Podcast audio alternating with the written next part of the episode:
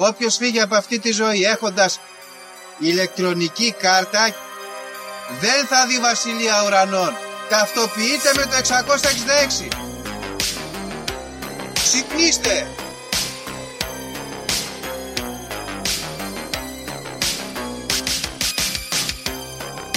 Αν διαβάζεις, ας πούμε, τα σύμπαντα είναι άπειρα. Εγώ σου λέω είναι 7. Γιατί; Γιατί αυτές ενημερώσουν. Βαριά τη συζήτηση για το αν είναι επίπεδο. Είναι επίπεδο τελείωσε. Και όποιος πιστεύει το αντίθετο δεν το συζητάμε.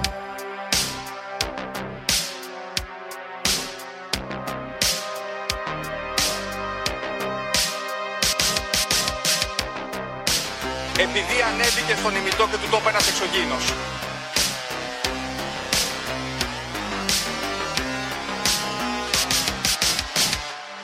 Πραγματική ιστορία κύριε Υπουργέ. Πραγματική ιστορία κύριε Υπουργέ. Πραγματική ιστορία κύριε Υπουργέ.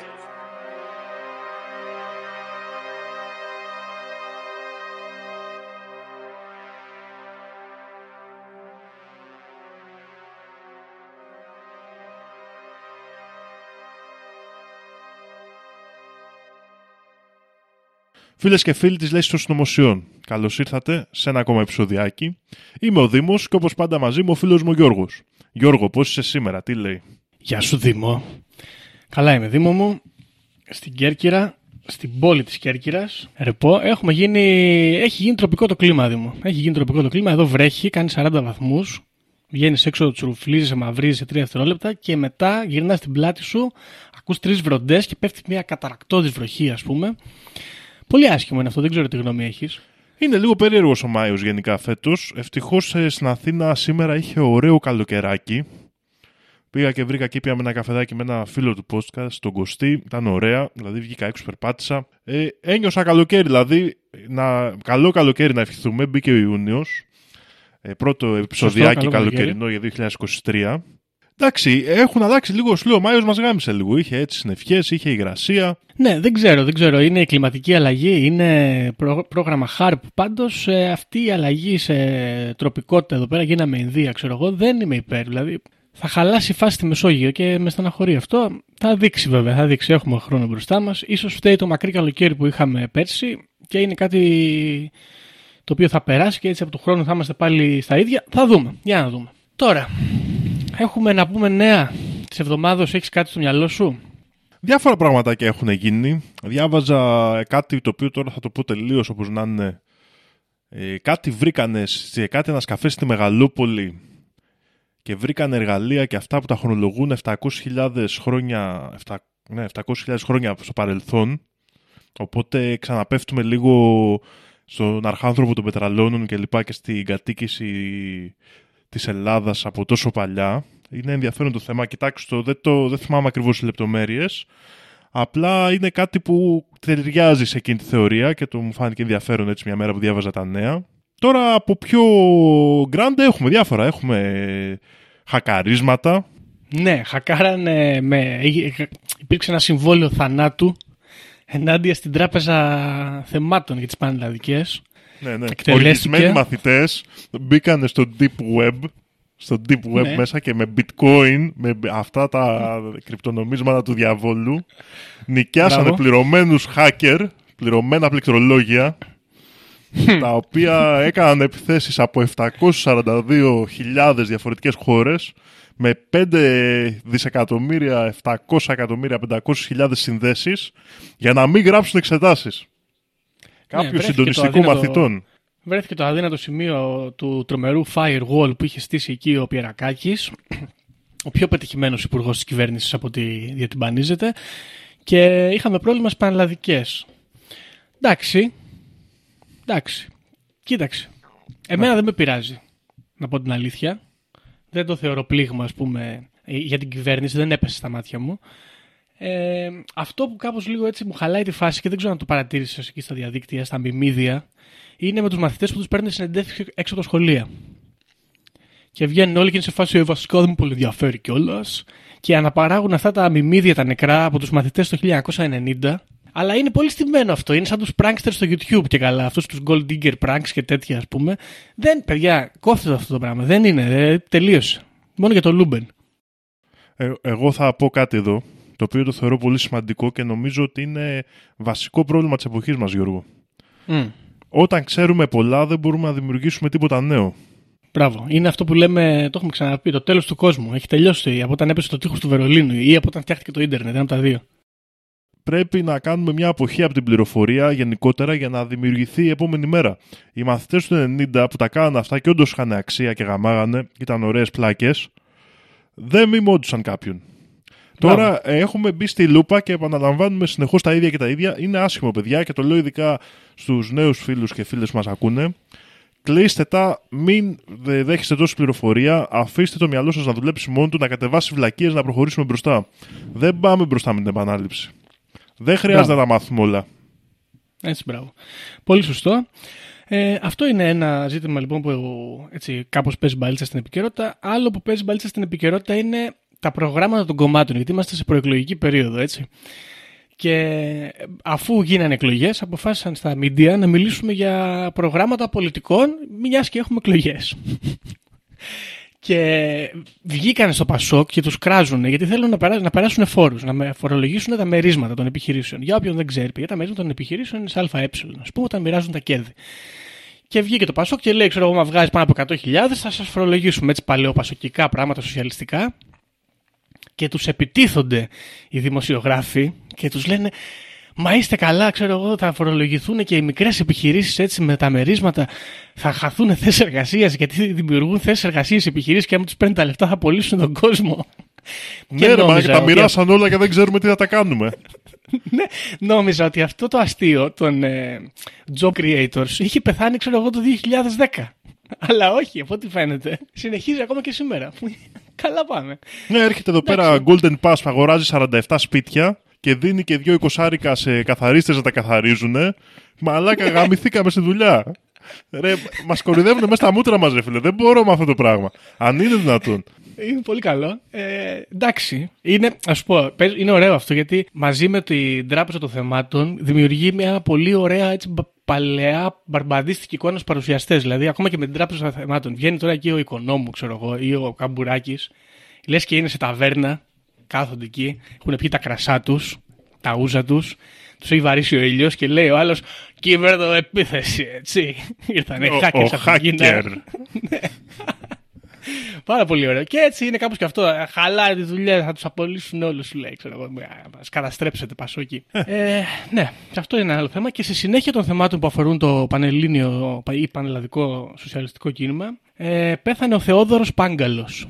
Το Golden Boy του Πασόκ που προορίζονταν για νέος Ανδρέας Παπανδρέου στα νιάτα του. Από ό,τι διάβασα, δεν το ήξερα εγώ αυτό. Παρότι νομίζω ότι είμαι fluent στο Πασόκ. Δεν την είχα ακούσει εγώ αυτή την ιστορία. Απεβίωσε στην ηλικία 80 plus. Ναι, ε... Εντάξει. Εντάξει. Α, ναι, Ε, πώ το λέμε. Συλληπιτήρια στου οικείου του, τι λέμε σε αυτά. Εντάξει. Ναι, ναι. Ε, τον αποτεφρώσανε τον θεοδωρο Πάγκαλο γιατί ήταν ο μοντέρνος, μιας και άνοιγε και στην εξυγχρονιστική την πτέρυγα. Και η τελευταία του επιθυμία ήταν, λέει, να, εκεί που θα γίνει η συνάφερση των οικείων του. Με το, είχαν ένα φέρετρο, πάνω είχαν, ξέρω εγώ, το, το βαζάκι με τις τάχτες, μια ελληνική σημαία κάλυπτε το φέρετρο, είδε τη φωτογραφία και έπαιξε κάποιο τραγούδι του Καζατζίδη. αλλά Βαρέθηκα να ανοίξω το άρθρο να δω ποιο τραγούδι. Θα έχει σημασία αυτό, πιστεύω. Ίσως μπορούμε τώρα. Ε, ήθελε Καζατζίδη, να, να φύγει με Καζατζίδη ο Θεόδωρος.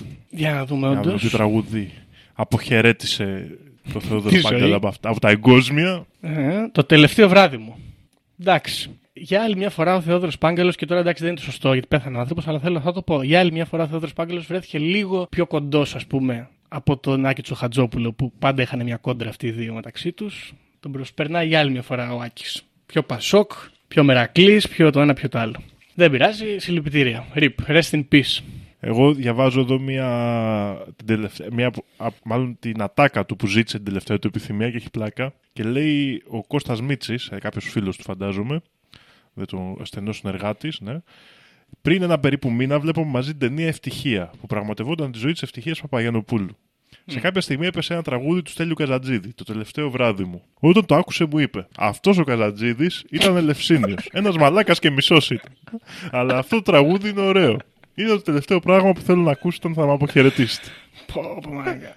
Δεν παίζεται, ρε μα. Πάγκαλος δεν παίζεται. Δηλαδή, απλά, ξέρεις, εγώ γενικά δεν τον έχω σε μεγάλη συμπάθεια. Η- η- Πέθανε ο άνθρωπος, εντάξει, οκ, αλλά αυτό που σκέφτηκα είναι ένας εκσυγχρονιστής λιγότερο στο Πασόκ. Δηλαδή, δεν είναι. είναι λες και έχεις φτάσει σε ένα σημείο που. Αυτό είναι ωραίο όμως, έτσι. Δηλαδή, μπράβο τους, και εγώ θέλω. Έχεις φτάσει σε ένα σημείο που δεν έχει καμία σημασία, δεν έχεις καμία ενοχή για, για αυτά που λες ποτέ. Πολύ Ναι, σημαντικό. ναι. Ήταν Πολύ σημαντικό, αθυρόστομο. Εντάξει. Ναι. Δεν έχει νόημα όταν ε, πεθαίνει κάποιος άνθρωπος να λες για τις μαλακίες που έχει κάνει, γιατί τις μαλακίες κάνουν οι ζωντανοί. Οπότε, μπράβο. Σωστό.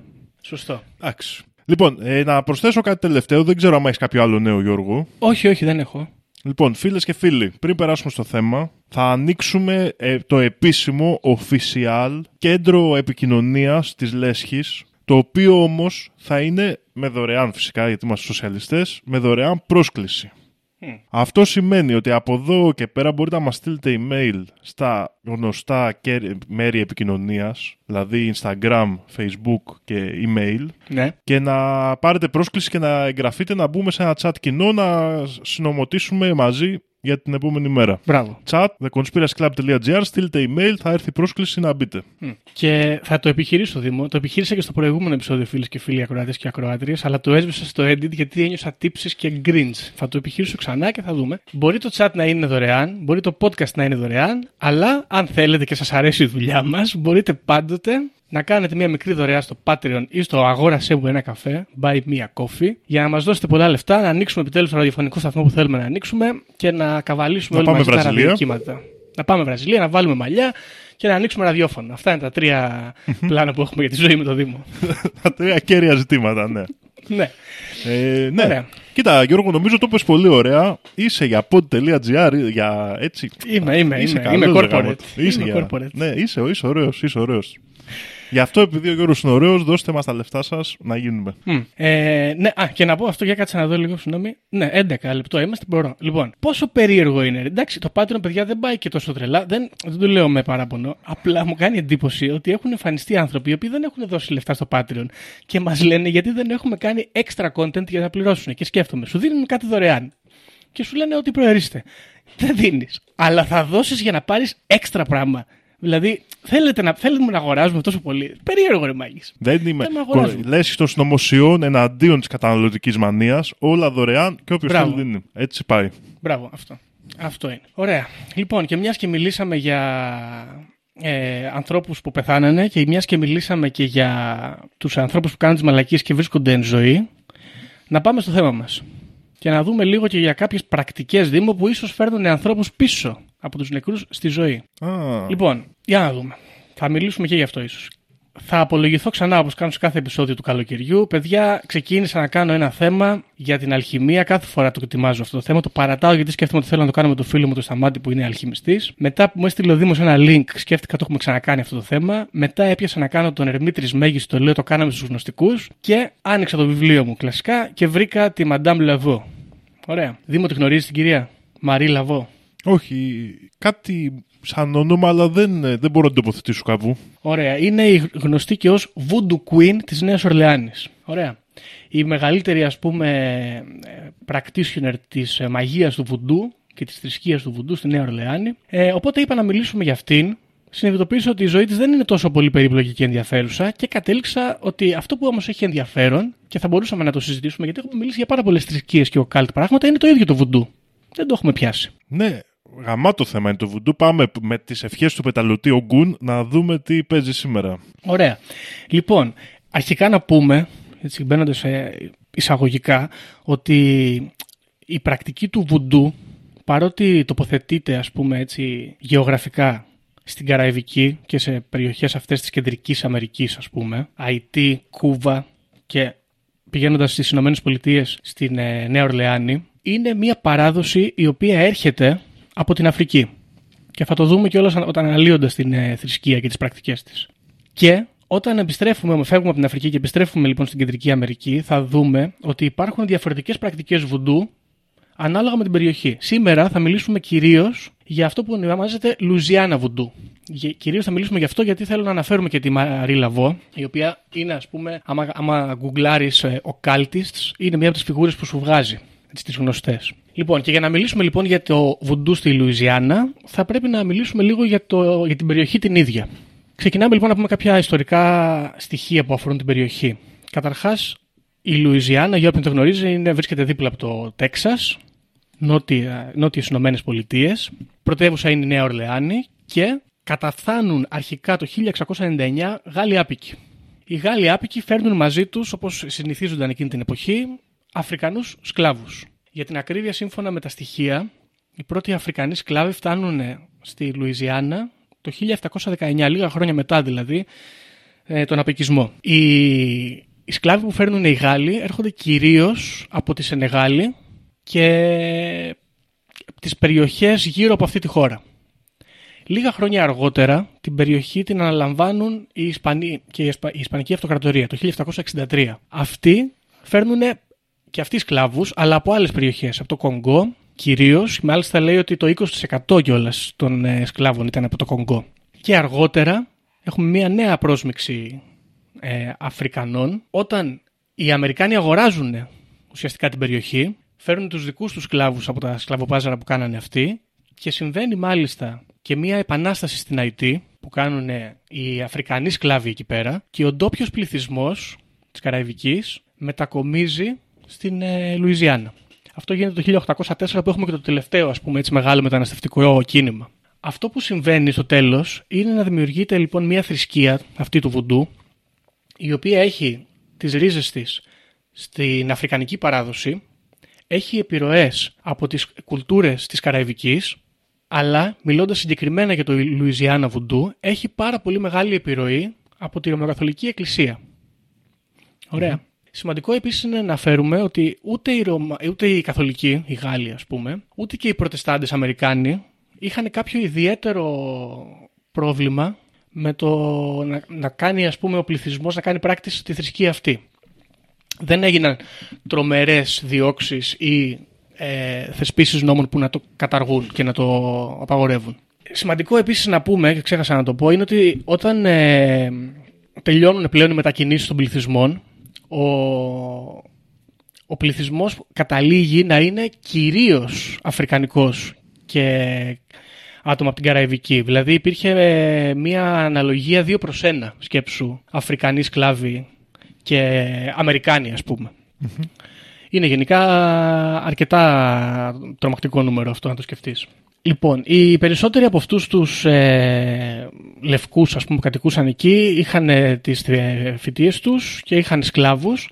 Οι Γάλλοι όμως, επειδή ήταν λίγο πιο χαλαροί στην ε, διακυβέρνηση ας πούμε, ε, είχαν περάσει αρκετούς νόμους οι οποίοι επέτρεπαν στους ε, σκλάβους να μπορούν να αποκτήσουν την ελευθερία τους και έτσι είχαμε ένα αποτέλεσμα στο τέλος να υπάρχουν ε, αφρικανικής καταγωγής άνθρωποι οι οποίοι είχαν και μορφωθεί ήταν γνώστες της ε, παράδοσης και της καταγωγής τους σε μεγαλύτερο βαθμό από αυτό τον εμπειρικό που είχαν οι περισσότεροι σκλάβοι και είχαν και τη δυνατότητα να αγοράσουν γη.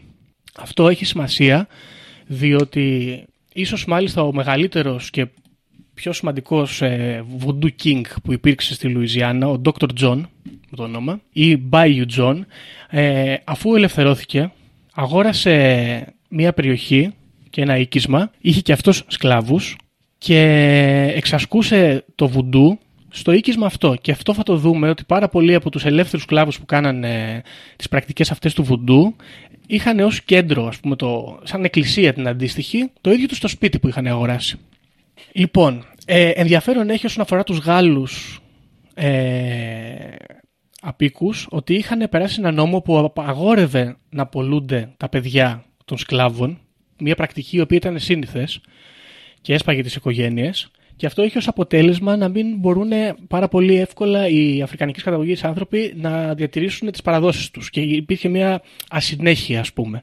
Στη Λουιζιάννα όμως, επειδή υπήρχε περάσει αυτός ο νόμος της απαγόρευσης της πώλησης των παιδιών, οι οικογένειες παραμένανε ενωμένες πάλι υπό τον ιδιοκτήτη τους, αλλά αυτό προωθούσε πάρα πολύ την ε, διαιώνιση της ε, κουλτούρας και της παράδοσης της Αφρικανικής.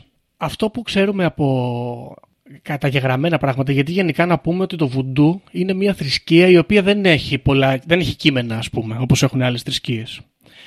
Ε, δεν έχει αποστόλους, δεν έχει θεότητες. Υπάρχει μια ασάφεια γενικά όσον αφορά το βουντού και γιατί υπάρχουν και παρακλάδια του πολλά, αλλά κυρίως γιατί ήταν μη οργανωμένο. Ξέρουμε όμως ότι σημασία στο βουντού έδιναν πάρα πολύ οι Αφρικανοί στο τι φοράς, στα ρούχα, στα χρώματα, τα οποία χρώματα είχαν και συγκεκριμένες σημασίες και σε συγκεκριμένα trinkets τα αποκαλούμε, ε, στα βρουδάκια δηλαδή, ε, μικρές σακούλες τις οποίες κουβαλούσες μαζί σου και είχαν συγκεκριμένες ικανότητες, αλλά επίσης μεγάλη σημασία στο βουντού δίνουμε και στη γνώση της βοτανολογίας και της ιατρικης Ωραία. Λοιπόν, να δούμε τώρα μερικές από αυτές τις πρακτικές όπως λέγαμε. Αναφέραμε τις, ε, τις σαντούλες αυτές τις μικρές. Αυτές ονομάζονται γκρίγκρι.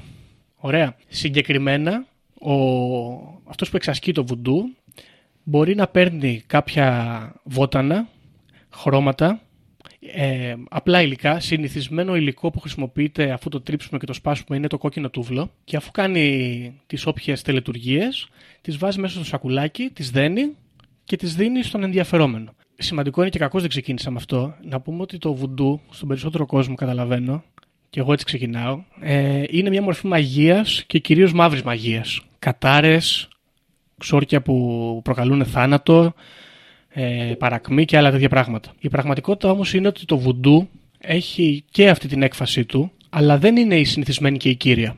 Με όρους έτσι μαγείας, οι περισσότεροι voodoo witches, voodoo kings, queens και κληρική ας πούμε, είναι αυτό που αποκαλείται στον occult χώρο White Witch. Δηλαδή ο μάγος ο οποίος κάνει ξόρκια τα οποία βοηθούν αυτόν που ζητάει τη βοήθεια. Ναι, και ακόμα ίσως πιο έντονα και αποτρεπτικής μαγείας, δηλαδή να προστατευτεί χώρους, να προστατευτεί από κακές ενέργειες, δηλαδή πέρα από την ιασή και η προστασία ας πούμε. Ακριβώς. Λοιπόν, ε, μιας και αναφέραμε πριν το Λουιζιάννα Βουντού, το οποίο έχει μεγάλες επιρροές από την ε, καθολική πίστη, διαβάζω εδώ ότι τα, τα λειτουργικά του Βουντού είχαν τέσσερα σημεία. Preparation, Invocation, Possession and Farewell. Preparation και Invocation, η προετοιμασία δηλαδή και η επικάλεση, ε, συνήθως περιείχε τραγούδια, χορούς και ψαλμοδίες. Στο Preparation και όλες και στο Invocation συγκεκριμένα, πολύ συχνά συναντάμε να διαβάζονται κομμάτια από τα κείμενα των Αποστόλων ή προσευχές προς την ε, Παρθένο Μαρία. Στον αποχαιρετισμό επίσης μπορεί να παρουσιαστούν κείμενα του χριστιανισμού ή στον αποχαιρετισμό πολύ συχνά απλά το τελειτουργικό κλείνει με μουσική. Αυτό που έχει εδώ ενδιαφέρον είναι το possession.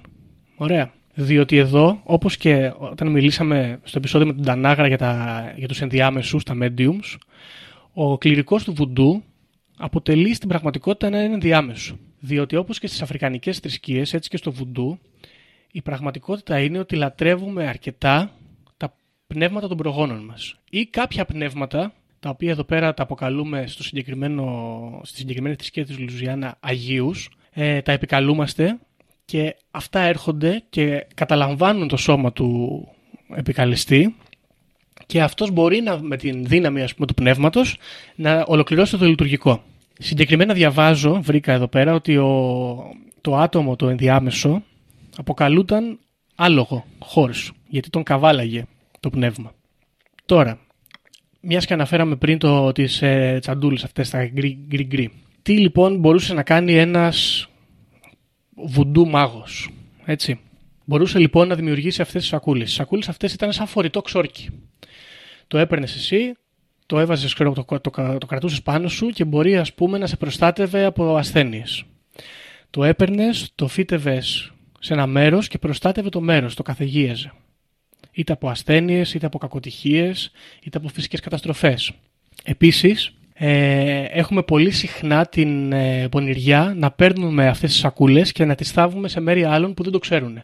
Αυτό πολλές φορές γίνεται όταν το βουντού ε, έχει την πρόθεση να επηρεάσει τους άλλους για πράγματα που δεν θα κάνανε. Δηλαδή, ξόρια μαγείας. Θέλω να με ερωτευτεί ο άλλος, του φυτεύω τον γκρίγκρι και κάπως ας πούμε με ερωτεύεται. Υπάρχει και το πολύ γνωστό τραγούδι του CW Stone King, το Love Me or Die, που του φτιάχνει το μικρό φίλτρο και, για να την ερωτευτεί. Επίσης έχει εδώ έχει ένα ενδιαφέρον και το συνάντησα αυτό με αφορμή αυτό το τραγούδι, ότι, αλλά βέβαια θέλω να το αναφέρω αυτό, ήταν λίγο αμφιλεγόμενες οι πηγές. Υπήρχε η ιδέα ότι εάν το βουντού δεν έπιανε, κάτι κακό συνέβαινε. Και όπως και στο τραγούδι, έτσι και στις κάποιες μεμονωμένε περιπτώσεις που συνάντησα, εάν ξέρω εγώ θέλαμε ας πούμε κάποιος να ερωτευτεί κάποιον, εάν θέλαμε κάποιος να συνεργαστεί μαζί μας επιχειρηματικά, αν αυτός τελικά δεν υπέκυπτε στο βουντού, μπορεί μέχρι και να πέθαινε.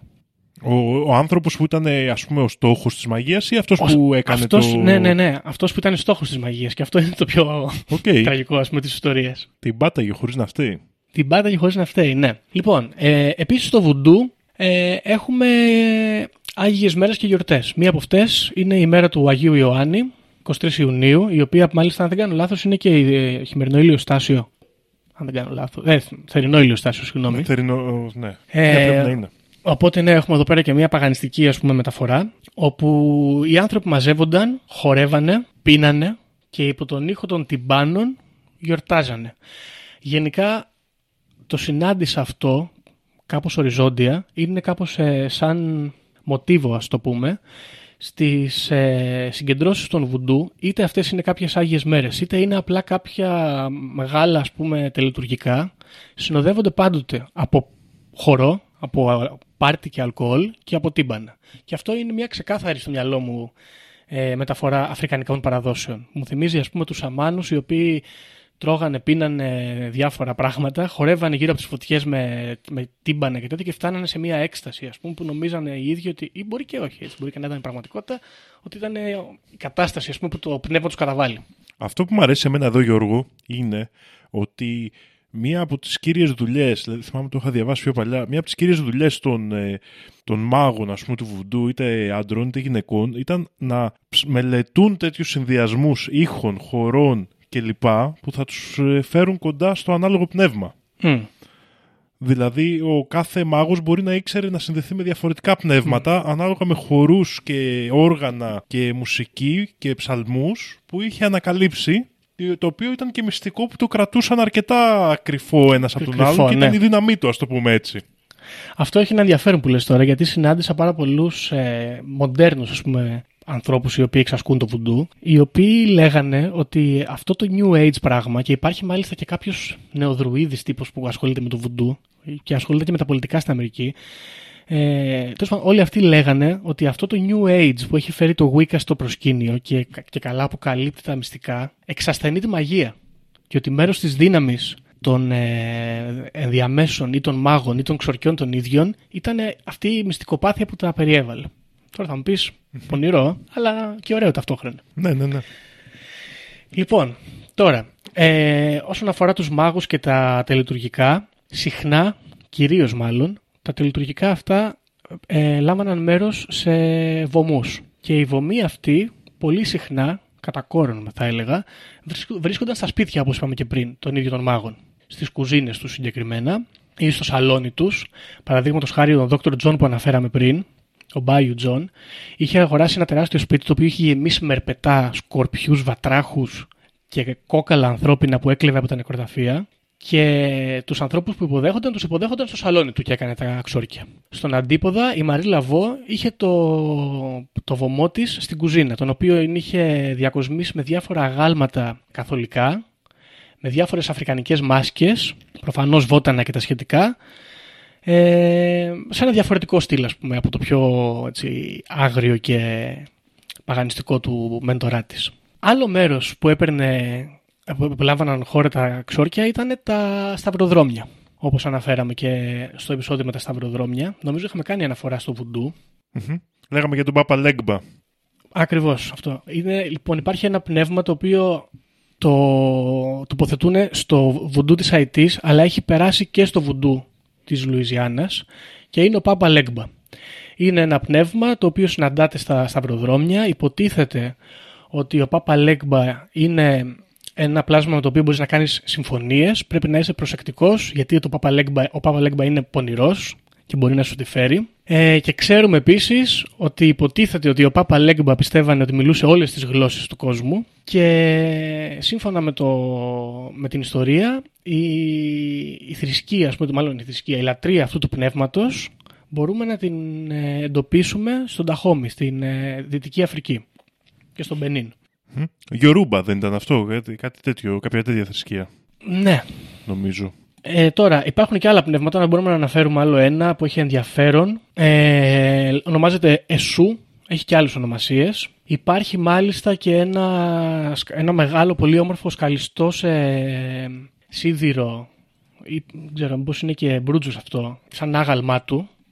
Ενδιαφέρον με τον Εσού είναι, και θα μας μεταφέρει και όλα στο, στο επόμενο πράγμα που θέλω να μιλήσουμε, είναι ότι κάτω από το άγαλμα του Εσού, που μοιάζει με ένα, σα- με ένα ανθρωπόμορφο πλάσμα, το οποίο ο, μοιάζει αρκετά με Αφρικανό, όπως τον φαντάζεσαι να ζει, ας πούμε, σε κάποιο χωριό ή κάτι τέτοιο, δηλαδή με, τις, με τα ρούχα αυτά, με τα εξαρτήματα αυτά. Κάτω από λοιπόν το άγαλμα αυτό υπάρχει ένας κόκορας, σκαλιστός. Και ο Εσού και αυτός, σαν τον Παπαλέγκμπα, είναι ένα πλάσμα που σχετίζεται με την πονηριά, με τα σταυροδρόμια και αυτός, με την ατυχία, με τους ταξιδευτές, με, τους, ε, με τη μεταφορά των μηνυμάτων, με το χάος και το θάνατο. Είναι κλασικό πνεύμα σταυροδρομιών θα πω εγώ. Δηλαδή άμα πάρεις και άλλα έτσι, πλάσματα, ακόμα και χριστιανικά, τους δαίμονες που συναντάς στα σταυροδρόμια, τέτοια στοιχεία α, αντιπροσωπεύουν. Αυτό που έχει ενδιαφέρον λοιπόν εδώ είναι ο κόκορος. Γιατί μας ενδιαφέρει ο κόκορος; Γιατί ο κόκορος είναι ένα από τα πλάσματα τα οποία χρησιμοποιούνταν ως θυσίες στο βουντού.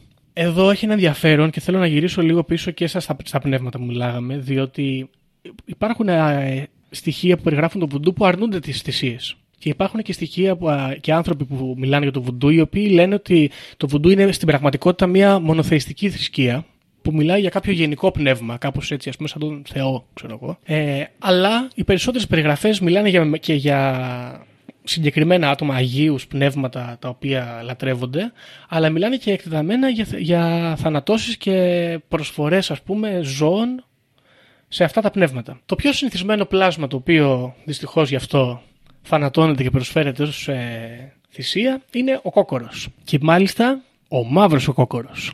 Η, η πρακτική αυτή της θυσίας των κοκόρων έρχεται και αυτή από την ε, Δυτική Αφρική, Γιουρούμπα όπως είπες και εσύ, και κυρίως στην ε, συγκεκριμένη περίπτωση προσφέρεται στον συγκεκριμένο Πάπα Λέγκμπα. Η φάση εδώ πέρα και για όποιον είναι βίγκερ και ταράζεται μπορεί να πατήσει pause να σκυπάρει μερικά δευτερόλεπτα είναι ότι παίρνουμε τον κόκορο, τον κρατάμε ανάποδα ή από το κεφάλι, χορεύουμε γύρω-γύρω όπως θα χορεύαμε και κάποια στιγμή πάνω στην έκσταση αποκεφαλίζουμε τον κόκορο και πιτσιλάμε το αίμα γύρω-γύρω για να ε, εξευμενήσουμε το πνεύμα.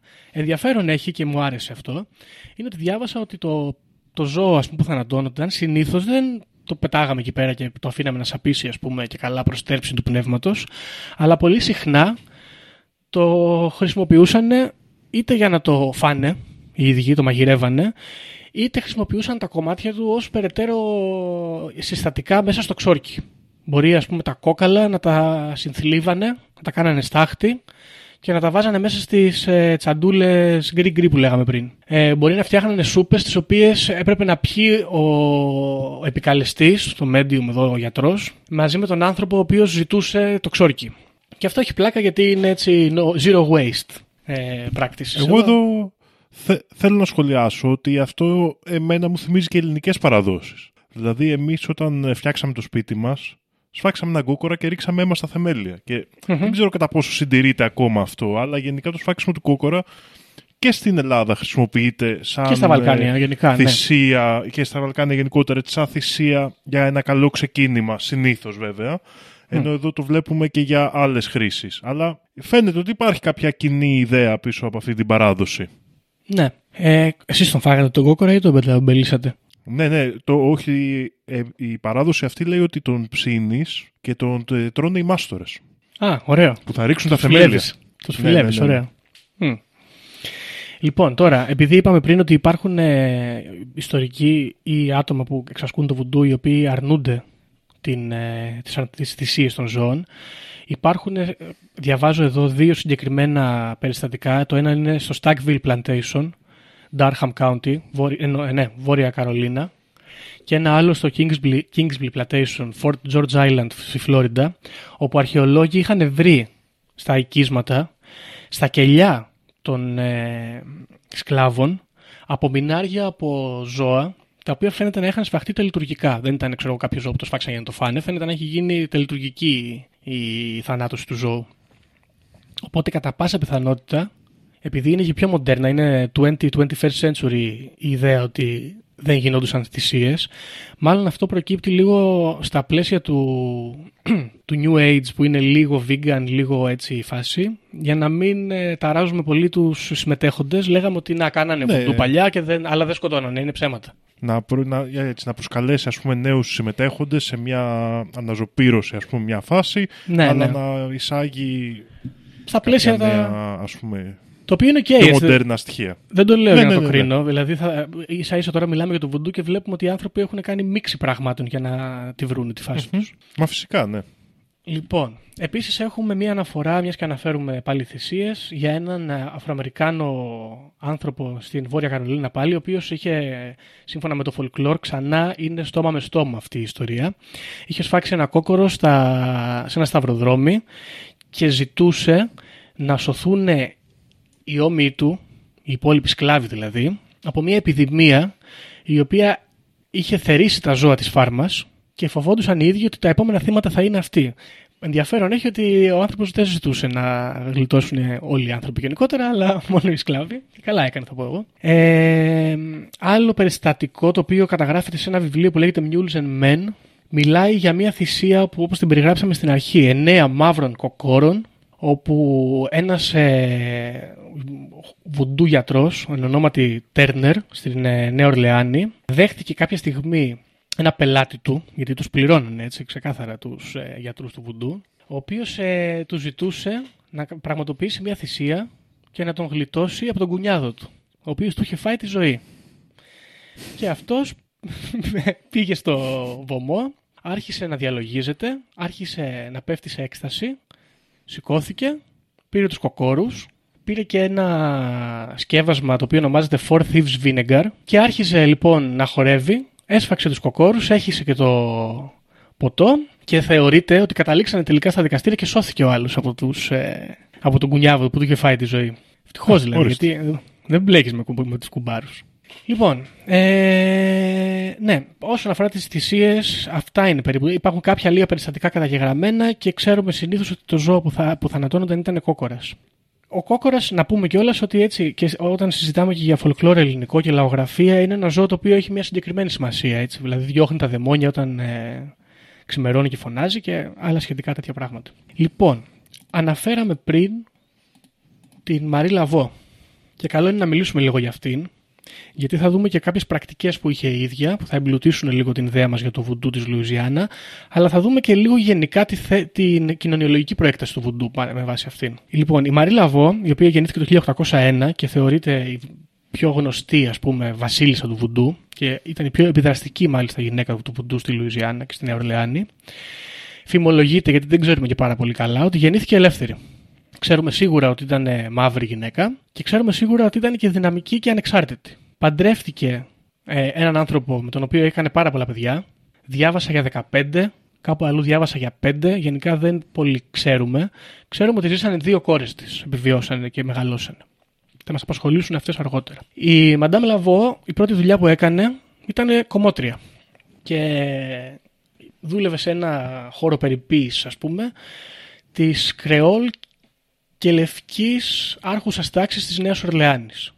Καταλαβαίνουμε τώρα ότι όταν μιλάμε για τέτοιες εποχές δεν πήγαινε και ο, ο, ο τελευταίος τροχός της αμάξης να καλοπίζεται. Αυτή λοιπόν γνωρίζουμε ότι είχε πολύ, ανεπτυγμένα, κοινωνι- πολύ ανεπτυγμένες κοινωνικές ικανότητες και κατά τη διάρκεια αυτής της δουλειάς, όπως και εσείς φίλοι ακροατές θα ξέρετε, όταν πηγαίνεις στον κομμωτή πιάνεις κουβέντα. Η Μαντάμ Λαβό λοιπόν θεωρείται ότι με τις ανεπτυγμένες ικανότητες και με τη θέση της ως κομμότρια είχε καταφέρει να αποσπάσει πάρα πολλές πικάντικες πληροφορίες για την ε, άρχουσα τάξη ας πούμε της πόλης αλλά είχε καταφέρει να κατανοήσει και πολλές από τις επιθυμίες των ε, πελατών της. Είχε με λίγα λόγια σκιαγραφίσει κοινωνιολογικά την πόλη, το οποίο έχει ένα πολύ ωραίο ενδιαφέρον. Και μάλιστα τι- το ισχυρό κομμάτι της πόλης. Ναι. Γιατί, Δήμο, η πραγματικότητα είναι ότι σύμφωνα κιόλας με, το- με τα στατιστικά και τους κοινωνιολόγους, πάρα πολλοί, αν όχι η πλειοψηφία των πελατών των βουντού γιατρών, ήταν λευκοί άνθρωποι και μάλιστα πλούσιοι. Διότι κάπως θα μπορούσε να πει κανείς ότι το βουντού είχε μια διτή προέκταση και έχει και ένα ενδιαφέρον γιατί την έχει, ακό- την έχει ακόμα και σήμερα. Είχε μια πιο τσαρλατανίστικη, ή βασικά τώρα δεν είναι πολύ ωραίο να την κρίνω, αλλά μια πιο επαγγελματική, ας την πούμε έτσι, προέκταση, όπου οι άνθρωποι πληρωνόντουσαν για να προσφέρουν τις μαγικές τους υπηρεσίες, τις πνευματικές τους υπηρεσίες, και μια προέκταση η οποία ήταν κάπως σαν να ε, περιθάλπτουν, ας πούμε, την κοινότητα των σκλάβων ή των ελεύθερων μαύρων των κατώτερων τάξεων μέσω της ε, θρησκείας όμως της, ε, αυτής, κάνοντας τα, πα- τα τελετουργικά αυτά, δίνοντάς τους την πεποίθηση ότι τα πράγματα θα πάνε καλύτερα, αλλά φυσικά κρατώντας τους κιόλας σε σύνδεση με τις ρίζες τους και δημιουργώντας μια πιο δυνατή αίσθηση της κοινότητας μεταξύ τους. Η Μαντάμ Λαβό λοιπόν έφτιαξε στο σπίτι της το βωμό της, Φημολογείται ότι είχε και ένα φίδι, το οποίο πολύ συχνά, σύμφωνα με τις ιστορίες, παίζει ρόλο και συνοδεύει τους ε, μάγους τους βουντού. Αυτή λοιπόν είχε ένα μεγάλο φίδι, το οποίο ονόμαζε ζόμπι. Θα το κρατήσουμε λίγο το ζόμπι για πιο μετά, να το θυμηθούμε, γιατί έχει σημασία το όνομα. Με το οποίο μπορούσε να επικοινωνήσει και κατά κάποιο τρόπο ήταν σαν ενδιάμεσος και το ίδιο το φίδι των πνευμάτων. Και δεχόταν λοιπόν αυτοί τους ανθρώπους εκεί, πληρωνόταν και έκανε όλα αυτά τα οποία λέγαμε και πριν. Ε, έδινε τα, τις τσαντούλες αυτά τα γκρίγκρις, έκανε τα τελειτουργικά, ε, κα- καταλάβανε τα πνεύματα, μπορούσε να δώσει προβλέψεις για το μέλλον, μπορούσε να δώσει κατευθύνσεις στους ανθρώπους για το ποια είναι η καλύτερη πορεία στη ζωή τους και τι αποφάσεις να παίρνουν. Ήταν λίγο σαν τη χαρτορίχτρα, ας πούμε, να το κάνουμε έτσι λιανά, αλλά μπορούσε να κάνει και εξόρκια ταυτόχρονα. Σαν τις μάγισσες της Μύρνης, ας το πούμε. Βασικά είναι πάρα πολύ καλό παράδειγμα οι μάγισσες της, ε, των παραλίων της Μικράς Ασίας, γιατί τουλάχιστον με ένα από τις γνώσεις μου για αυτές και από αυτά που διάβασα, είναι σχεδόν ίδιο πράγμα, απλά έχει λίγο λιγότερη θρησκευτικότητα αυτό των μαγισσών της Ναι. Μύρνης.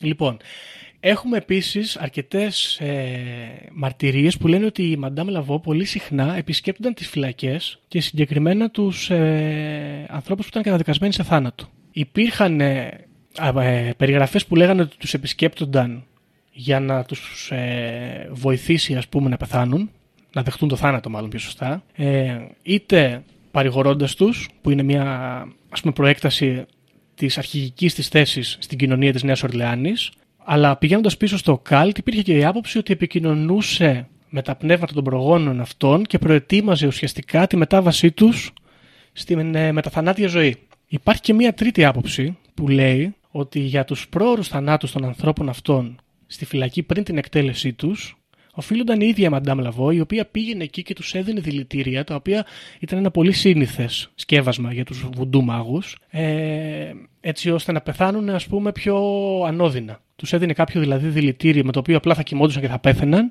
και δεν θα χρειαζόταν να τους κρεμάσουν, ας πούμε, ή να περάσουν αυτό το βάρβαρο πράγμα της εκτέλεσης και τη διαπόμπευση στο να σε εκτελέσουν σε κοινή θέα. Αυτή η τελευταία ε, προέκταση ας πούμε της ιδιότητας της Μαντάμ Λαβός επισκέπτης των μελοθάνατων αμφισβητείται αρκετά αλλά είναι αρκετοί που την πιστεύουν. Ο καθένας την άποψή του. Τώρα είπαμε πριν για το ζόμπι, το φίδι της Μαντάμ Λαβό. Είναι πολύ γνωστό και θέλω να μιλήσουμε για αυτές τις δύο μικρές παρανοήσεις που αφορούν το βουντού. Η μία είναι τα ζόμπι και η άλλη είναι τα voodoo dolls. Ωραία, οι κούκλες αυτές οι βουντού.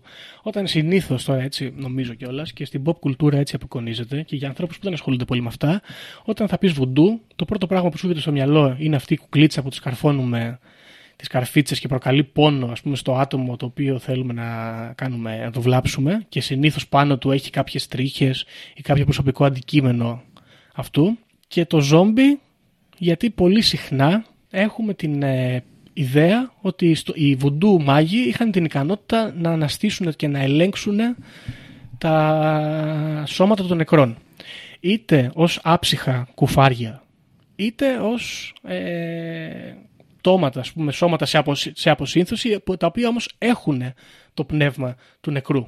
Και πολύ συχνά απεικονίζεται κιόλας αυτό το στερεότυπο ότι πας στον ε, μάγο των βουντού και αυτός σου, δίνει την, σου ικανοποιεί την ευχή σου, σου φέρνει πίσω τον νεκρό σου, αλλά πάντα σε κοροϊδεύει, ας πούμε, κάπως σαν το διάβολο, ας πούμε, ο οποίος σου ικανοποιεί την ευχή, αλλά τελικά γυρίζει μπούμεραν και την πατάς. Η πραγματικότητα όμως είναι ότι τίποτα από τα δύο δεν έχει ιδιαίτερη επιρροή στις ε, πρακτικές των βουντού. Οι συγκεκριμένα οι κούκλες είναι ένα πράγμα το οποίο, αν το συναντήσουμε, θα το συναντήσουμε σε πολύ μεταγενέστερα βουντού, τύπου 20-21 αιώνας.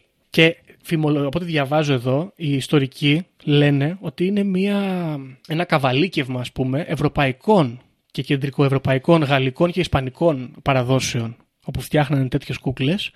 Και ξέρεις, όταν έγινε λίγο μοντέρνο το βουντού, το μεταφέρανε, ας πούμε. Και όσον αφορά το ζόμπι, είναι μια αφρικανική λέξη, η οποία σημαίνει θεός. Γράφεται M-zombie.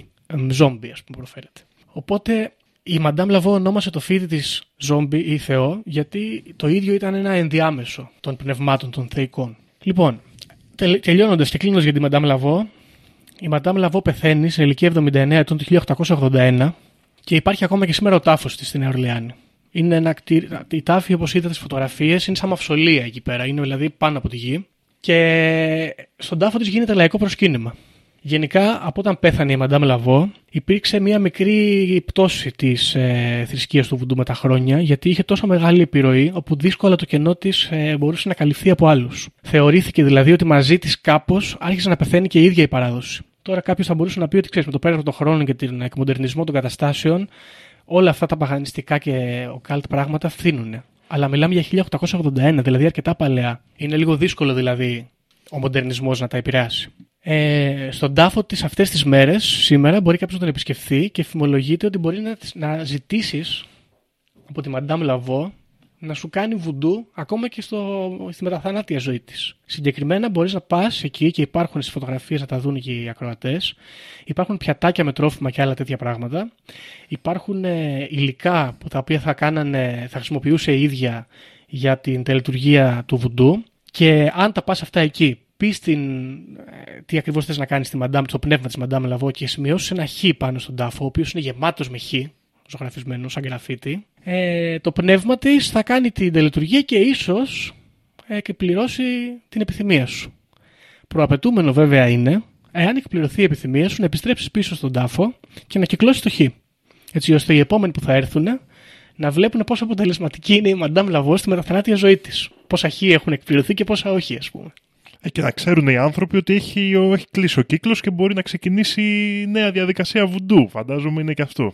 Ναι, ίσως πρέπει κιόλας, ξέρεις, να σκέφτεται κάποιος, εντάξει, έχω κάνει ένα χ εδώ πέρα, να το κυκλώσουμε πριν πάμε στο επόμενο. Ναι, δεν κάνει πολύ λειτουργικότητα η Μαντάμ Λαβού, κάνει μία-μία τις ευχές. Μία-μία. Ακριβώς. Ε, άλλο πράγμα που θέλω να αναφέρουμε εδώ για τη Μαντάμ Λαβό είναι ότι είναι αρκετά επιδραστική χολιγουδιανά. Υπάρχουν πάρα πολλές ταινίες, υπάρχουν πάρα πολλές σειρές με την ίδια ή με το όνομά της ή με, προσω... με χαρακτήρες οι οποίες βασίστηκαν πάνω σε αυτή. Η πιο πρόσφατη και είναι τόσο μάλιστα επιδραστική ας πούμε η επιρροή αυτού του pop φαινομένου τόσο πολύ που άμα γράψεις Madame Λαβό, Marie Λαβό στο Google τα μισά αποτελέσματα θα έχουν να κάνουν με το ιστορικό πρόσωπο και τα άλλα μισά θα έχουν να κάνουν με το χαρακτήρα. Σε κάποιο κύκλο του American Horror Story ο οποίος διαδραματίζεται στην ε, Νέα Ορλεάνη, υπάρχει ο χαρακτήρας ακριβώς της Madame Λαβό και είναι, επειδή την έχω δει τη σεζόν, είναι αρκετά κοντά στην προσέγγιση, στην κοινωνιολογική ας πούμε της γυναίκας αυτής. Πώς δηλαδή επιδρούσε στην κοινότητα. Υπάρχει επίσης η άποψη, και γι' αυτό μίλησαμε αρκετά για τη Μαντάμ Λαβό, ότι οι περισσότερες ε, μάγισσες, ας πούμε, κληρικοί του βουντού είναι γυναίκες. Και αυτό έχει ένα ενδιαφέρον γιατί είναι μια αρκετά φεμινιστική προσέγγιση. Έτσι. Μιλάμε για γυναίκες, μιλάμε για σκλάβες συχνά ή για πρώην σκλάβες ελευθερωμένες, οι οποίες έχουν πλέον μορφωθεί, έχουν, είναι, έχουν ελεύθερη βούληση και έχουν αρχηγικό ρόλο μέσα στην κοινότητα. Είναι αρκετά προοδευτικό για την εποχή και ίσως, δεν ξέρω, αυτό δεν το, να σου πω την αλήθεια δεν το κοίταξα, ίσως σχετίζεται και με την αφρικανική ρίζα της ιστορίας. Δεν ξέρω δηλαδή αν και στις αφρικανικές χώρες τι οποίες μιλήσαμε, Κονγκό, Κένια, Σενεγάλη, ε, υπήρχε έντονα το στοιχείο της μητριαρχία.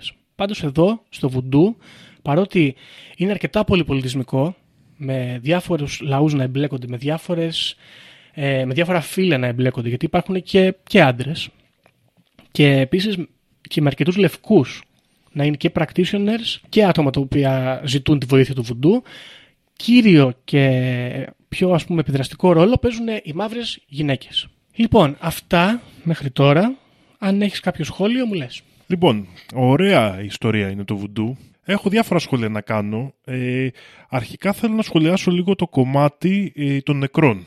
Ναι. Εγώ να πω την αλήθεια δεν ήξερα πολύ την ιστορία του Λουιζιάννα Βουντού και ό,τι έχω διαβάσει είναι περισσότερο για τη σαντερία της Κούβας και το Χουντού που είναι το Βουντού της Αϊτής. Της IT, ναι.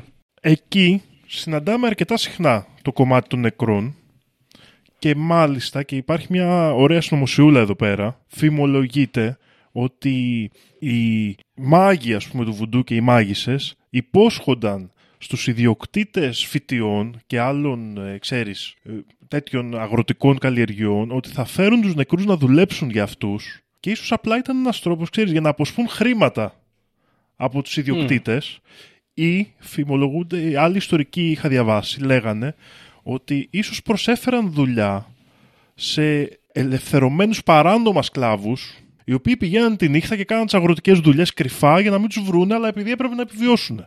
Ω πτώματα, ας πούμε, ως νεκροί. Ακριβώς, γιατί φτιάχνονταν κοινότητες ανθρώπων που ήταν φυγάδες, γιατί είχαν φύγει από τις φοιτίε, αλλά αυτοί δεν βρίσκαν τρόπους να επιβιώσουν μετά.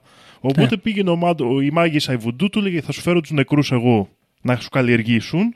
Και αυτές τις ομάδες ανθρώπων των φυγάδων τους έβαζε εκεί και πηγαίναν στις φοιτίε, παίρναν και φαγητό για αυτούς και Ναι, κάπως ναι, ναι. ε, συντηρούνταν. Και υπάρχει μια τέτοια μικρή συνωμοσιούλα του τι μπορεί να έπαιζε με τους νεκρούς. Ενδιαφέρον. Ε, ενδιαφέρον αποτελεί, ίσως το έχω ξαναναφέρει σε άλλο επεισόδιο, ότι στο Σεν Κίτς, ε, ένα νησί της Καραϊβικής, επιβίωνε μέχρι πολύ πρόσφατα ο νόμος που έλεγε ότι καταδικάζεται σε θάνατο όποιος σηκώσει τους νεκρούς να δουλέψουν για αυτούς. ναι, ναι, ναι, το έχουμε Ε, πολύ ξαναπεί. πιθανόν βασισμένο σε τέτοια ιστορία. Μμ. Τώρα, το άλλο που θέλω να σχολιάσω εδώ είναι ότι για το βουντού και στις περιπτώσεις που διάβαζα εγώ, αλλά και φαντάζομαι και για το Λουιζιάννα, είναι αρκετά κοντά. Έχουμε μια διτή φύση του πράγματος, όπως είπες και εσύ νωρίτερα. Έχουμε μια εξωτερική απεικόνηση επαγγελματική τρόπους ανθρώπων που είτε είναι ακόμα σκλάβοι, είτε έχουν ελευθερωθεί να προσπαθήσουν να επιβιώσουν και αφορά το πώς θα πάρω λε- λεφτά από τους λευκούς συνήθως ή από τους σπάνιους ε, μαύρους πλούσιους και έχουμε και μια εσωτερική διαδικασία της κοινότητας καθαρά θρησκευτική. Ναι. Είναι πολύ πιθανό οι γνώσεις μας να προέρχονται κυρίως από την εξωτερική διαδικασία. Γιατί η άλλη έχει προφορική παράδοση και προφορική παράδοση ανθρώπων που εθεωρούνται σαν κατώτεροι μέχρι πάρα πολύ πρόσφατα στην ιστορία. Σωστά. Οπότε η εικόνα που έχουμε για το βουντού ουσιαστικά αφορά περισσότερο αυτά που πουλούσαν οι μαύροι στους λευκούς παρά την εσωτερική τους διεργασία, τις εσωτερικές τους ε, τελετές οι οποίες ήταν προφορικές. Κάποιοι είχαν γίνει κάποιες προσπάθειες κατά καιρούς κατα, ε, καταγραφής κλπ. Αλλά ήταν πολύ οργανικές. Ήταν πολύ Ναι. και αλλάζαν ανάλογα τις περιοχές και αλλάζανε ανάλογα και με τα πράγματα που μαθαίνανε εκεί πέρα. Δηλαδή ήταν πολύ δυναμικές. Άλλου, άλλος Άγιος ήταν προστάτης κάποιας πόλης, τον συμπεριλάμβαναν στο βουντού. Είχε, δεν ήταν εύκολο δηλαδή να καταγραφεί και να εξιστορηθεί. Οπότε πρέπει να το έχουμε αυτό στο μυαλό μας για την ιστορία Ισχύει. του βουντού. Ότι Ισχύει η για να- καταγραφή που έχουμε είναι το εξωτερικό κομμάτι του μάλλον. Και μιας και το ανέφερες αυτό, να αναφέρω και κάτι ακόμα. Είπαμε στην αρχή ότι γενικά δεν υπήρχε ούτε από τους Αμερικανούς, ούτε από τους Γάλλους, ούτε από τους Ισπανούς ιδιαίτερος διωγμός απέναντι στις πρακτικές των βουντού. Όμως υπάρχουν περιστατικά όπου ε, αναφέρονται διάφορες, ε, διάφοροι διωγμοί, ας το πούμε έτσι. Αυτοί συνέβαιναν κυρίως ανα, τα- ανα κάποια διαστήματα κιόλας, έτσι, και δεν ήταν ακριβώς νόμοι. Ε, Κυρίως διότι οι άπικοι, οι λευκοί ας πούμε, που είχαν ε, τους σκλάβους φοβόντουσαν ότι μέσω του βουντού η κοινότητα θα γίνει τόσο πολύ ισχυρή και δεμένη όπου θα γίνει επανάσταση ουσιαστικά. Συγκεκριμένα στη Λουιζιάννα κάποια στιγμή τους είχαν απαγορεύσει να κα- εξασκούν το βουντού στην πόλη μέσα και τους είχαν επιτρέψει μονάχα να πάνε σε μια πλατεία που λεγόταν Congo Square. Και Έχουμε περιπτώσεις όπως ε, μία τον Αύγουστο του 1850 ή το 1855 μια άλλη φορά όπου οι αρχές μπαίνουν μέσα και συλλαμβάνουν κόσμο. Ωραία.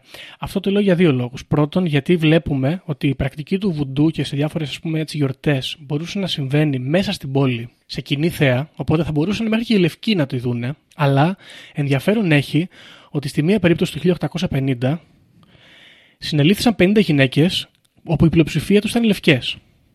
Ωραία. Και το 1855 δεν μπήκαν οι αρχές, αλλά ένας όχλος μπούκαρε μέσα και συνέλαβε μια τύπησα η οποία εξασκούσε το βουντού, τη λεγόμενη Elizabeth Sutherland, η οποία ήταν και αυτή λευκή. Και αυτό έχει ένα μικρό ενδιαφέρον γιατί καταλαβαίνω εγώ τουλάχιστον ότι ακόμα και στις πρακτικές αυτές τις δημόσιες υπήρχε μια μυστικοπάθεια με το φόβο ότι οι λευκοί ας πούμε οι, οι απεικιοκράτες, οι, οι άνθρωποι που μας κάνανε σκλάβους θα γίνουν πάρα πολύ μέρος της ε, θρησκείας μας. Κάπως λοιπόν τους, τους έκανε exclude και το καταλαβαίνω αυτό γιατί οι περισσότερες ερμηνείες που έρχονται από ε, κοινότητες και κοινωνίες λευκών είναι λίγο στρεβλές και δεν έχουν τόσο σχέση με την αφρικανική ρίζα τέλος πάντων του βουντού. Τώρα, μιας και αναφέραμε αυτό, ένα τελευταίο που έχω να πω είναι το βουντού σήμερα. Το βουντού σήμερα, παρότι παραμένει θρησκεία και υπάρχουν ποσοστά ψηλοσημαντικά τα οποία δείχνουν ότι εξασκείται. Συγκεκριμένα λέει μάλιστα ότι στη Νέα Ορλεάνη υπήρχαν περίπου 3 με 3.500 άνθρωποι που εξασκούσαν την πίστη του Βουντού και πιστεύαν στο Βουντού, μέχρι που συνέβη ο τυφώνας Κατρίνα και έγινε εκείνη κατά μεγάλη καταστροφή και μετα... πέθανε πολύ κόσμος και μετακόμισε πάρα πολλοί κόσμος και στην επόμενη ας πούμε, καταγραφή μετρήθηκαν 300. Αυτό που έχει πολύ ενδιαφέρον εδώ είναι ότι το Βουντού, και το συνάντησα σε όλες τις πηγές και σε πάρα πολλά άρθρα στο διαδίκτυο, τα οποία νόμιζα ότι θα ήταν πηγές, αλλά στην πραγματικότητα ήταν τουριστικές παγίδες, χρησιμοποιείται ως τουριστικός πόλος έλξης είναι αυτό που έλεγες πριν. Είναι η, η, η οπτική του βουντού προς τον ξένο κόσμο, ας πούμε. Υπάρχουν πάρα πολλά μαγαζιά βουντού. Υπάρχει το σπίτι της Μαντάμ Laveau, το σπίτι του Bayou John, ο τάφος της Marie Laveau, στα οποία γίνεται λαϊκό προσκύνημα. Είναι, ας πούμε, σαν το Αχίλλειο της Κέρκυρας. Είναι, ξέρω εγώ, σαν την Ακρόπολη στην Αθήνα. Πας στη Νέα Ορλεάνη για να αγοράσεις gris-gris τσαντούλες, να σου διαβάσει το, το μέλλον σου ο βουντού μάγος, για να ζητήσει από το πνεύμα της Μαντάμ Laveau να σου εκπληρώσει μια επιθυμία και φυσικά όλα αυτά τα πληρώνεις και ταξιδεύεις για να τα ζήσεις εκεί. Αυτό εμένα προσωπικά που δουλεύω στον κλάδο του τουρισμού κάπως λίγο με θλίβει γιατί ξέρω εγώ από πρώτο χέρι πώ είναι να διαβρώνεται κάπως λίγο η λαογραφική κατάσταση όταν προσπαθεί να γίνει εμπόρευμα γιατί απλοποιείται, χαλάει αισθητικά και στο τέλος μένει να γίνει και κυρίαρχη πολλές φορές ακόμα και για τον τόπιο πληθυσμό. Πώς είναι, ξέρω εγώ, οι Σπαρτιάτες, ακόμα δηλαδή στο μαγαζί μου έρχονται, αγοράζουν Έλληνες μπλούζες Σπαρτιατών, πολεμιστών, οι οποίες έχουν φωτογραφία του Τζέραντ Μπάτλερ και η ιδέα τους για το τι ακριβώς συνέβαινε στη Σπάρτη παίζει να είναι η ταινία 300. Οπότε σκέφτομαι ένα παιδί στη Νέα Ορλεάνη, το οποίο ξέρω εγώ είναι 18 χρονών σήμερα και περπατάει εκεί μέσα σε αυτή την πόλη με όλα αυτά τα μαγαζιά και όλα αυτά. Πιθανότατα η ιδέα του για το βουντού, 50-50 ίσως μπορεί να είναι, να καταλήξει να είναι, ειδικά άμα δεν, κατε... άμα δεν είναι από μια οικογένεια ανθρώπων που πιστεύουν ας πούμε, σε βουντού και είναι ξέρω, απλά καθολικοί, ξέρω, προτεστάντες, οτιδήποτε άθεοι, μπορεί να καταλήξει να έχει την ιδέα του βουντού την εμπορική στο μυαλό του. Και είναι λίγο κρίμα αυτό. Αλλά εντάξει, Κοίτα να δεις. Εγώ έχω πιο, ελπίζω περισσότερο στο βουντού γιατί επειδή είχε γίνει αυτή η διχοτόμηση από την πολύ αρχή και λόγω της αναγκαιότητας της σκλαβιάς και λόγω της πολύ σημαντικής λειτουργίας που είχε για τους ε, ντόπιους σκλάβους πληθυσμούς της Λουιζιάννα αλλά και των άλλων περιοχών της Καραϊβικής και του ευρύτερου κόλπου του Μεξικού ας πούμε. Ε, και στη Βραζιλία έχουμε παρόμοιες πρακτικές. Πιστεύω ότι η, πώς να το πω κάπως διχοτομήθηκε το πράγμα πιο καθαρά. Και νομίζω ότι σε ένα βαθμό συντηρούνται οι παραδόσεις μπορεί, να, μπορεί όμως να μην αποκαλούνται καν βουντού σήμερα και είναι απλά οι θρησκευτικές παραδόσεις των κοινοτήτων των τοπικών, οι οποίες έχουν εξελιχθεί μέσα από αυτό το πράγμα και έχει δημιουργηθεί ένα βουντού σαν εικόνα που είναι αυτό το εξωτερικό που λέμε. Γιατί ναι. εκεί υπήρχε η μεγάλη αναγκαιότητα να συνδεθεί και να αντέξει μεγάλα βάσινα αυτή η κοινότητα. Και έχει δηλαδή ατσαλωθεί, ας το πούμε έτσι, μέσα στον χρόνο αυτή η παράδοση μέσα τους. Δεν είναι... Ε, και έχει, επίσης έχουν μάθει, όπως είπαμε, και αυτή τη μυστικοπάθεια και αυτό το μην περάσει ας πούμε έξω από την κοινότητά μας κάπως. Ναι. Και νομίζω ότι αυτό δίνει μια διαφορετική ίσως διάσταση σε αυτές τις τέτοιες. Εντάξει, εννοείται φυσικά έχει, έχει απομακρυνθεί ο κόσμος γενικότερα από αυτές τις πνευματικές παραδόσεις και φαντάζομαι ότι και οι απόγονοι αυτών των ανθρώπων σήμερα οι περισσότεροι έχουν ενταχθεί στα συστήματα τα μοντέρνα, τα, ναι. τα μοντέρνα, τα αμερικάνικα αλλά θεωρώ ότι είναι πιο πιθανή η επιβίωσή του από ελληνικές παραδόσεις, παραδείγματος χάρη. Γιατί εμείς, παραδείγματος χάρη, πουλάμε μια παράδοση την οποία δεν έχουμε καν. Την αρχαία ελληνική εννοείς, ας πούμε. Ναι. Mm. Κατάλαβες. Δεν, δεν έχουμε κάτι να συγκρατήσουμε από αυτή, γιατί δεν είμαστε ακριβώς κοινωνή τη. Ναι, Οπότε okay. είναι εύκολο να αλλάξει η άποψή μας για αυτή. Σωστά. Ναι, ναι. Ε, Είναι περισσότερο ιστορικό ας πούμε παρελθόν μας παρά παράδοση μας η Α- αρχαία Ελλάδα. Ακριβώς, ακριβώς. Ναι. Ε, τώρα, αυτά είναι πάνω κάτω. Να πω μονάχα το εξής, ότι στον, το αναφέραμε και πριν με- μέσα στις άκρες. Στον περισσότερο κόσμο το βουντού λοιπόν έχει περάσει ως μια μορφή μαγείας, κυρίως μαύρης μαγείας και πολύ συχνά έχουμε ένα παραλληλισμό ας πούμε του βουντού με τη δηλατρία του διαβόλου. Πολύ καλό και τώρα θα, αναφε- θα αναφέρουμε και μερικά pop πράγματα έτσι εδώ πέρα που αφορούν το βουντού, για όποιους ενδιαφέρονται να τα παρακολουθήσουν. Πολύ ενδιαφέρον έχει η ταινία του 1987 Angel Heart που συζητούσαμε και τις προάλλες που είναι ένα έτσι occult neo noir ε, όπου εκεί υπάρχει ξεκάθαρη ας πούμε σύνθεση του βουντού. Πάει στη Νέα Ορλεάνη ο πρωταγωνιστής μας και συναντά βουντού πράγματα με το σατανισμό δηλαδή ο, ο, ο κοινωνός ας πούμε αυτός ο, που είναι σαν μέντορας, σαν πελάτης ας πούμε, του πρωταγωνιστή είναι απεικονίζεται κιόλας σαν, σαν διάβολος. Έχει και ποντερά νύχια και άλλα τέτοια πράγματα. Ε, όπως είπαμε Ναι, πριν... γαμώ τα θα το- έργα. Πολύ και καλό. γαμώ τα έργα. Πολύ καλό και έργο γαμώ να το τα έργα. δείτε. Ισχύει. Ε, επίσης, είπαμε και πριν για το American Horror Story, να το, το βρίσκω τώρα εδώ, είναι η σεζόν Coven. Και επίσης έχουμε πολύ συχνά ε, το voodoo να εμφανίζεται σε τραγούδια. Υπάρχει το τραγούδι του Jimi Hendrix Voodoo Child, υπάρχει το Voodoo Think του Colin James. Ε, άμα, το I Put a Spell on You, ο τραγουδιστής μας εδώ πέρα είναι ο ίδιος ένα βουντού ολόκληρο. Σαν σαμάνος Αφρικανός απεικονίζεται και κάνει κάτι τρελά εκεί, φωνάζει, κάνει ράνι. Γαμάει ο Σκ- ο Screaming Jay Hawkins, είναι πολύ ωραίος. Ακριβώς. Ε, επίσης το βουντού εμφανίζεται πάρα πολύ συχνά προφανώς στην παραδοσιακή μουσική των σκλάβων στα blues, γιατί σχετίζεται και με τα σταυροδρόμια που μπλέκεται το blues, αν και και στα φεστιβάλ ας πούμε και στις γιορτές των βουντού η μουσική δεν είναι τόσο blues, περισσότερο τύμπανα και χαμός έτσι σαν να είμαστε σε, αφρικανή, σε αφρικανική κατάσταση ας πούμε γύρω από τη φωτιά. Λοιπόν, ε, εγώ αυτά είχα. Αν έχεις κάτι να Εγώ να πω συμπληρώσεις. εδώ άλλο ένα, θα πω τώρα θα φανεί η ηλικία μου πάλι, αλλά ίσως φανεί ότι είμαι και νεότερος από όσο πιστεύουν μερικοί και μερικές. Ε, εγώ διάβαζα Γιώργο για το βουντού στα Σαΐνια, Α, είχε ένα κόμικ, το Cotton Kid, που ήταν στη Λουιζιάννα εκεί στους Βάλτους και αυτά, καουμπόικο. Και αυτός ήταν συνέχεια οι μαύρες εκεί και κυνηγούσαν ένα γκόκορα να τον σφάξουν να τους αποκαλύψει το μέλλον. Το μέλλον, έτσι. Είχε το, είχε το Σαΐνια Cotton Kid, δεν το θυμάμαι αυτό. Ναι, ναι. Και Τέλειο. τον, τον κυνηγούσαν τον Cotton Kid η Πίκερτον όλη την ώρα. Άλλο γνωστό κουμάσι. Της εποχής, ναι. Ακόμα και τώρα. Μάλιστα. Λοιπόν, δεν ξέρω, εγώ αυτά είχα. Θα επανέλθω στο βουντού γιατί θέλω να, να μιλήσω. Μπήκα, κάνω μια μικρή εισαγωγή στο βουντού με το Λουιζιάννα βουντού, το οποίο είναι λίγο πιο απλοϊκό.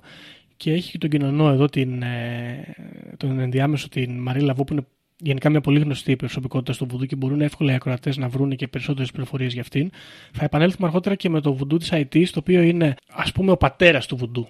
Είναι από εκεί προέρχεται το Λουιζιάννα Βουντού. Είναι λίγο πιο σύνθετο, έχει περισσότερα πράγματα ε, και έχουν περισσότερες πληροφορίες για τα λειτουργικά και θεότητες και τέτοια. Και εκεί κάπως άκμασε και έχουμε και περισσότερα στοιχεία γιατί έγινε όπως είπαμε η επανάσταση των σκλάβων.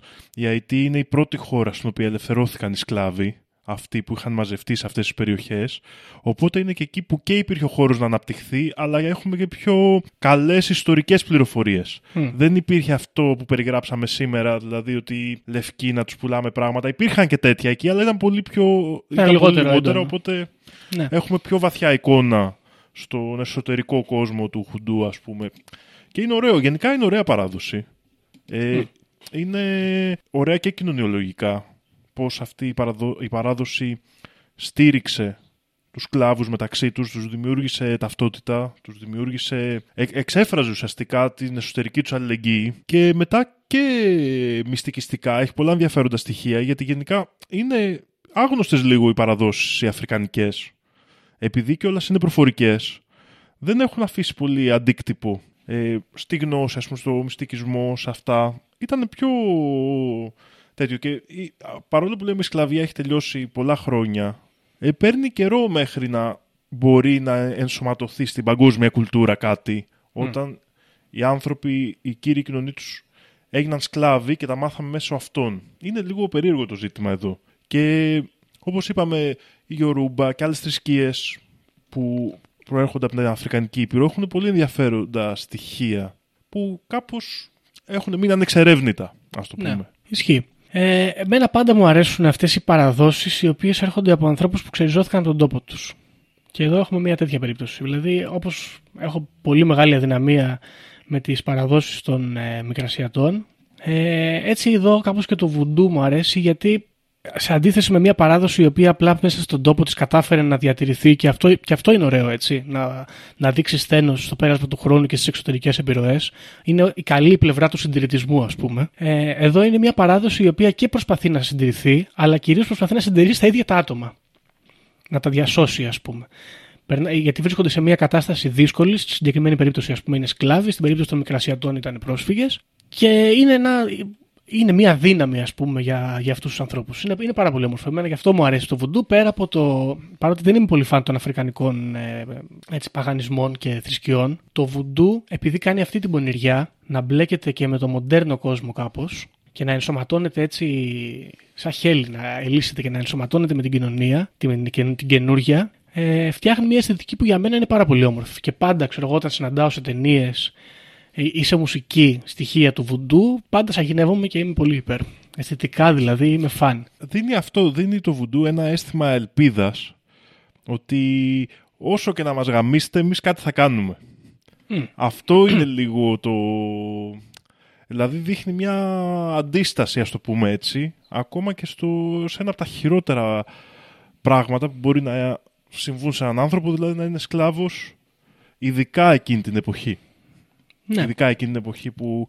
Γιατί ξέρεις, η σκλαβιά, παρόλο που ιστορικά ήταν. ε, υπ- έχει μεγάλη ιστορία τέλος πάντων. Μέσα στα χρόνια συνέχιζε σε πάρα πολλές χώρες και στην αρχαία Ελλάδα και παλαιότερα. Η- Όσο περνάνε τα χρόνια, ξέρεις, η σκλαβιά γίνεται χειρότερη. Ναι, Γιατί αυτό... έχεις περισσότερα συστήματα ελέγχου.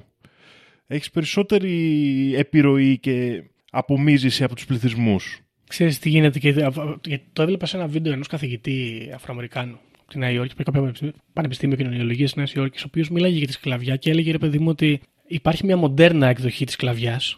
Πώς την φαντάζω, πώς τη φαντάζονται οι Αφροαμερικάνοι τουλάχιστον, ή πώς- ή πώς προβάλλεται και σε όλο τον κόσμο anyway. Ότι ο κακός λευκός πήγε εκεί πέρα και τους πετσόκοψε. Και λέει ότι ιστορικά η σκλαβιά ήταν ένα πράγμα το οποίο καλά υπήρχε πολύ πριν. Α πούμε, ανακαλύψουμε και οι λευκοί, ας πούμε, τους μαύρους στην Αφρική πριν έρθουν σε επαφή οι πολιτισμοί και είχε μια συγκεκριμένη μορφή. Εγώ στην Ελλάδα είμαι δυνατός και β- βρίσκω εσένα, τον άλλον Έλληνα, σε ένα δίπλα χωριό, έρχομαι εκεί σε δέρνω και σε σκλαβώνω. Οπότε συνήθως η σκλαβιά ήταν από τη μία φυλή προς την ίδια φυλή. Ή κατ' επέκταση, αργότερα όταν ταξιδεύανε, πήγαινε ας πούμε, σε μια άλλη χώρα, σε έδερνε και σε σκλάβωνε. Η σκλαβιά αυτή των, ε, Αφρικανικ- των Αφρικανών εκείνη την εποχή είχε αυτό το πολύ κακό, όπου ήταν σαν οικονομικό γρανάζι, αλλά πιο καπιταλιστικό από ότι σε παλαιότερα Ναι, ναι, χρόνια. ναι. Και λειτουργούσε ως. και το βλέπουμε και στο βουντού αυτό.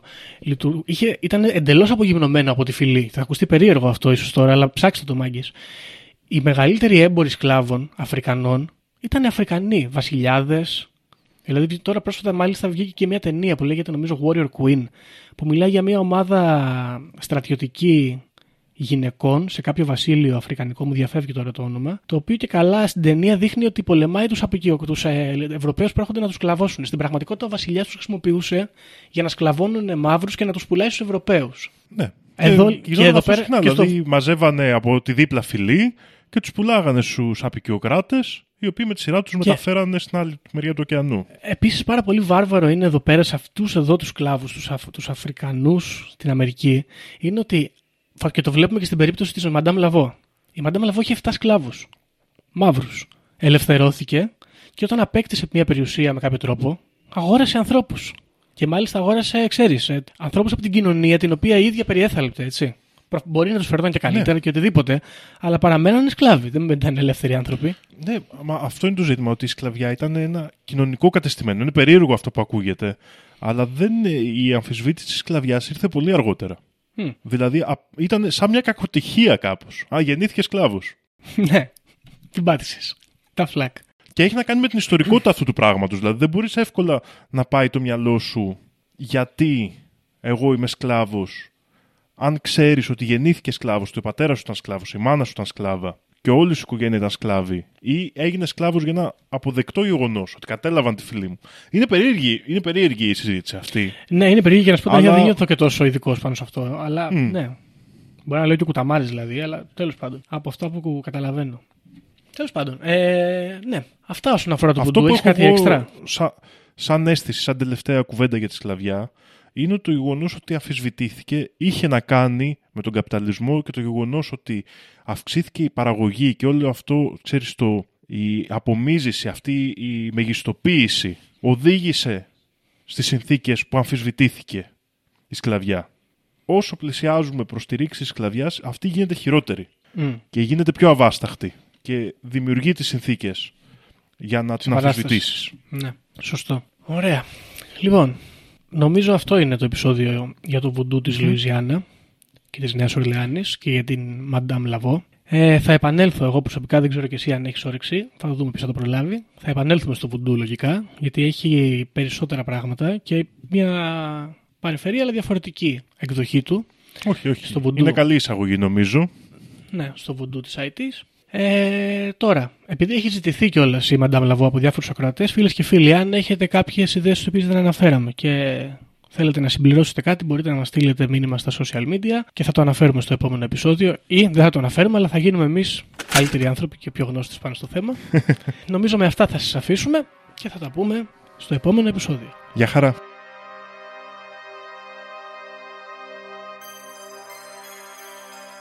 Όποιος φύγει από αυτή τη ζωή έχοντας ηλεκτρονική κάρτα δεν θα δει βασιλεία ουρανών. Ταυτοποιείτε με το 666. Ξυπνήστε!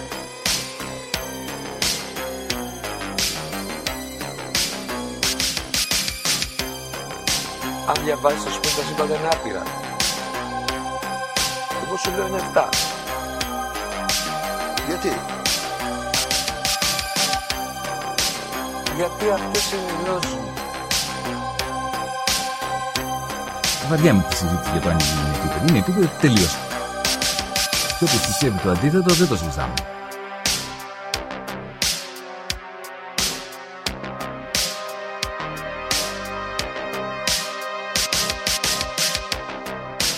Επειδή ανέβηκε στον ημιτό και του τόπου ένας εξωγήινος.